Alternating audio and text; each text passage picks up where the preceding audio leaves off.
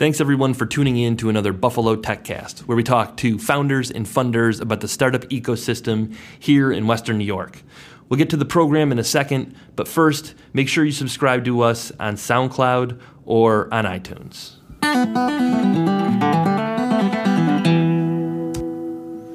Today, you're going to hear from Rohan Shah. Rowan is a native of India who came to UB because uh, of his desire for an American uh, college education. He ended up at UB, actually, and this is a story you hear from a lot of its most talented international students because of its affordability. Um, he got into NYU and uh, the University of Michigan, among other places, but of course, those are uh, those institutions are enormously expensive, um, especially for international students. Well, really for for anybody without um, without a scholarship or some sort of financial financial aid. So during his tenure at UB, uh, Rohan's a recent graduate. He majored in international, uh, or rather in computer science and in business. He uh, co-founded a company called Interactive X, which initially simply um, proposed to build interactive textbooks, but has since um, evolved into a complete platform uh, for teaching for the teaching of college courses. So it knits together the various software solutions that teachers uh, currently have to use, whether they be um, polling or grading or just sort of like the, the, the, building of, of interactive lessons plans. Interactive X proposes to do all of that. Rohan says it's a unique platform um, that that has a chance for really broad market adaptability. So we're going to hear from Rohan in a second, particularly about the sort of uh, his makeup as a as a co-founder, as an, an entrepreneur. Um, but I, I, wanted to you know start off by by uh, saying that he did graduate recently, and he did have a, a software development job in Silicon Valley, um, which he said was for more than hundred thousand dollars per year annually just in salary. Rohan, a, a native of India. Um, uh, talked to his parents about uh, the the offer, obviously, and of course they urged him to accept it. To accept it, but um, the the life of an entrepreneur right now is the life uh, for a 22 year old um, Rohan Shah. So he turned the software development job down in Silicon Valley for this. So our mission in Interactive is to help classes upgrade to 21st century levels and with the common sense. So I don't need to ha- have go to four different websites to do four different things. I we want to focus on everything being so seamless for students and teachers because it's a problem. Uh, teacher we are working right now, she has 2,000 students and she gets emails from students oh uh, i have a problem with this. And then teacher goes hold on what are you even talking about? Are you talking about the the textbook uh, online textbook? Are you talking about the polling software? Are you talking about the email? Are you talking about blackboard? What where do you have a problem? And then they have to go back and forth. And when you have 2000 students it's insane. Um, so those are des- desperate problems and they all so we want to solve them and we have to solve them so far and um, I think moving on forward, we only we're focused on making it more interactive because we've solved all those problems and helping students and teachers learn better. So Rohan, you're are you 22? I'm 22. 22, um, and you're managing all these moving pieces. Right. You're a computer science major, right? Computer science and business. Um, and a business minor. Okay, so tell me a little bit about what it's like personally managing all of this. How do you how do you approach your position? Um, I actually love it because the the reason part of the reason I want to start my own company is because I'm just excited and interested about everything. I like doing finance. I like doing marketing. I like doing product development. I like talking to people.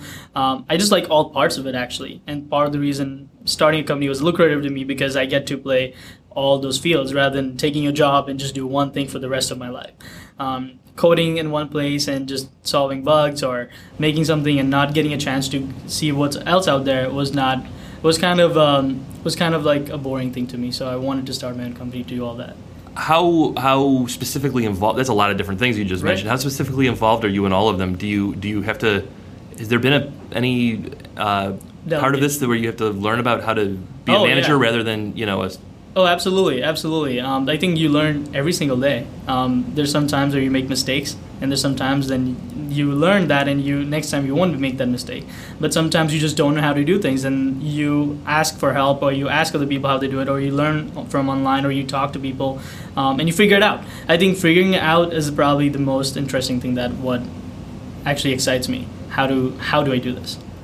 I just met your team, Rohan. They're smart, they're dedicated, they're young. It seems like you're you're really fortunate to, you know, I mean, from what I can tell from a, a few minutes, uh, fortunate to have them. Oh, absolutely. Uh, it's a process. I think if someone asks me what's one of the most cumbersome things in starting a startup is the team, because um, I've been through multiple iterations of teams, um, and as a founder, if you look at success stories of other startups, is that uh, the founders have stuck to their guns and they're still there. Um, it's a very known thing that people are going to come and go. You need to still keep on working and find the right set of people. So in my company, I only hire or, or even try to get someone on our team based on passion and not on promise of uh, money or salary. Um, we don't draw salary here at all. So all of them are working for a cause and a mission, and they just want to be here. As soon as they get up in the morning, they say, "Oh, I want to be here in uh, the." and work on this project. Okay, but how do you find passionate fellow students who are wor- willing to work for uh, your, you know, the cause that you've created? Right. Um, so one of our developers that we're working with right now, we interviewed or we talked to 30 people to find that one. Uh, but so are you saying there's de- uh, there was de- demand for these positions? Oh, absolutely, absolutely. I mean, I mean, we were a semifinals in 43 North last year. We beat 12,356 companies to get in top 100. Um, it's a pretty big deal. Um, but not only that, we came first in New York State Business Plan Competition, Western New York region. We won the Sandbox. We won the ELEV Fellowship. Um, so, so there's a lot of already uh, maturity, and the the work we do here is exciting for people. And when when it's kind of as good because because as you build on, you get to see the impact right away. It's a business where whatever you build here, you get to see impact very fast. So we are building right now. You'll get to see impact in fall. Students using it. Um, so the satisfaction on that level excites most people, rather than building something you have to wait five, seven years and then realizing, oh, it's a product now. Um, but so the movement in this business, fortunately, is kind of fast. Uh, there's a lot of overhead to it, but it's it's great so far. What are some of the challenges you face as a 22 year old CEO of a tech startup in Buffalo? Uh, in Buffalo, uh, not necessarily in Buffalo, just challenges that you faced. You faced. Uh, I faced um, not taking a full time job. Uh, when I graduated, I had a full time job waiting of almost around hundred thousand dollars a year um, in California. A developer um, job. A developer job, and um, my parents, yeah, take it, and I'm like, if I take the job now, I would never be able to do what I want to do now. And so right now, I live with four people. I live in the living room um, with a roommate. So there's a lot of sacrifices that one has to give um, in order to get somewhere. It's not saying it's a bad place to live. It's great because I barely sleep there. Where where, where is it? um, the apartment I live in. I, live I know, in, but like what what area? Oh, it's in uh, close to UB. It's in uh, Amherst. Okay. Yeah, so I also try to limit myself. You live in the living room? I live in the living you room. You sleep on the couch or the floor? Or? On the floor. Okay. Um, but it's it's not bad as I'm trying to uh, portray it as. Um, it's pretty cool. It's a comfortable floor. It's a comfortable. It's a carpeted. Okay. I have my mattress. uh, but the whole idea is that I wanted to do this. Um, I need to make up money, and I I just want to do it. Sac- there's a lot of sacrifice, and if you look up, if you talk to any one of my teams here, they're doing sacrifice. So they're not taking. They don't. They're all full time here. They don't take jobs, um, and they are also living by the edge. And I think that's what gives us the fast um, development and the moving and the the excitement that comes into gaining new things. Tell me a little bit more about why you're making the sacrifice, though. Um, because I think that I actually want to pursue this company because there's a lot of um, there's because I really believe in the problem. The problem is the education system right now is not where it should be. We have access to um, processors and browsers and tablets, although we're not making use of them. We're using 10-year-old technology, um, which could be, which could have been solved by now. It should have been solved by now. There's technology out there, uh, but the industry right now we're in it's a Kodak age the publishers they're making money by selling paper textbooks anyways so they build a digital online system to make more money but they're they're making money anyway. So t- if a teacher tells you to buy a textbook, you have to buy a textbook or a buy an online platform. So even if it's garbage, they will still they're still making money. The same money they would have made making better or not. So I think it has to be solved. I think um, they understand that and they, they realize that. So they're also very they're investing heavily in startups like us. They're buying startups like us out. Um, they're investing us out um, so that they can port our technology. So our mission in Interactive X is to get our technology in the hands of as many students as fast as possible. um, and whatever that may lead to. So you already you described the personal challenges of uh, running the startup, but tell me a little bit about the professional challenges of what what are you, what hurdles do you have to jump over to grow this thing to affect what you're just talking about, getting into as many student hands as possible. Um, convincing people. I mean, the I think when you start a company, the the first six months is just convincing the the the initial people to give you some resources to start off with. I think convincing them the idea. If it's a business competition, it's the people at school, um, or it's the people in your industry where you want to work with. It's just convincing, and I think it's a it's it just it's kind of frustrating because we're young and we want to move fast and we want to get things done, but at the same time, you just have to convince people that this is the right thing. Who um, convincing whom? Are you talking about investors? or Are you talking about potential uh, customers? Customers, investors, teachers, uh, in my case, and um, so before you have any product, just to start off with, um, you have to convince a good amount of people to vi- to make sure the the product is viable.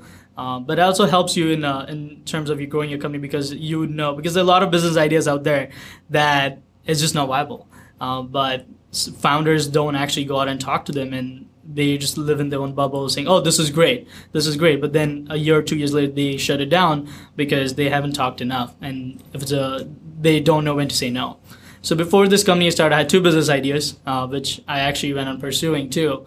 Uh, but we, in the one business idea, we went as far, very far, um, applying to Y Combinator and getting other incubators and other um, accelerators around the nation the best uh, but we later realized that we would have to market the hell out of the product to make it work. So that's when you know it's not possible.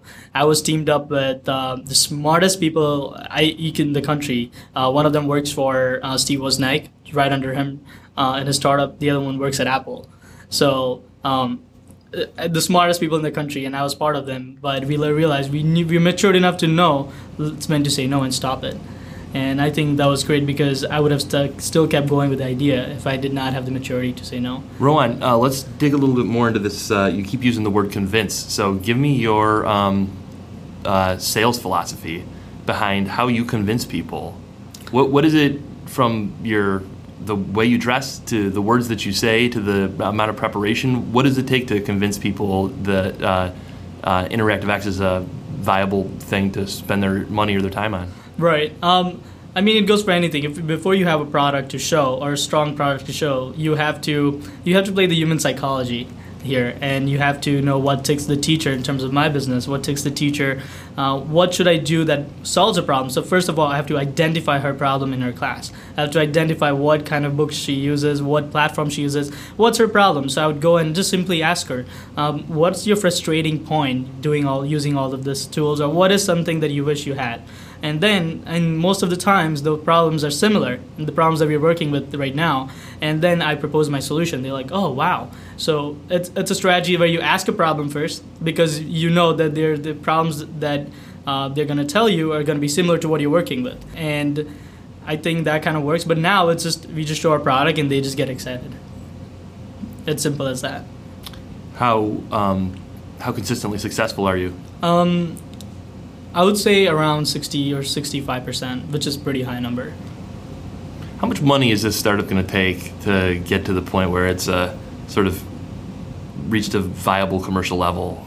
Uh, well, like, uh, so we're actually live in fall. Yeah. Uh, we'll be cash positive. Okay. Um, so I don't think this this business needs as much investment to get to that level but I we need that the wrong way. How, how, much sort of venture capital to complete the Interactive X circle of life do you eventually expect? I mean, is this the thing where a couple million dollars is going to get you there eventually, or is there a is this a national or international play where you're going to need a lot of money eventually pouring in for marketing and, and uh, to grow to to be cash positive and to be um, revenue uh, to be cash positive revenue I think not as much at all uh, but to grow around the nation so actually our plan is to go international within two years our plan is to open in U- Europe as well as India which is billion people uh, even explore in China if that works uh, but our plan is to go international and uh, I would say a couple million dollars at that point for sure. Okay, um, so what uh, I guess that just want to close with. Uh, we've talked a lot about uh, your sort of personal interaction with this company that you're trying to build, but tell me just how um, how you feel about the decisions that you've made. I mean, like just personally, what's what is the? Are you excited? Are you? I'm extremely excited. Okay. I think I couldn't have done anything better. I think this is great. I mean, I love the people I work with. I love the team that I built, um, the partners and the energy, and just learning new things every day. Very good, Rohan. Um, I look forward to doing this again when you're bought out for like uh, you know half a billion dollars. Absolutely, and, uh, it'll it'll be a lot of fun. So good luck to you. Thank you. Okay, thanks to Rohan for uh, chatting with me in this week's Buffalo Tech Cast. I'm your host, uh, Dan Miner, a staff writer here at Buffalo Business First, who covers, among other things, technology and startup companies um, in Buffalo. And so we'll be back next week to discuss that very thing. Uh, one last reminder uh, please uh, subscribe to us on SoundCloud or on iTunes so that you make certain that you never miss a, uh, an episode of Buffalo Tech Cast. Okay, thanks everybody for listening, and we'll see you again next week.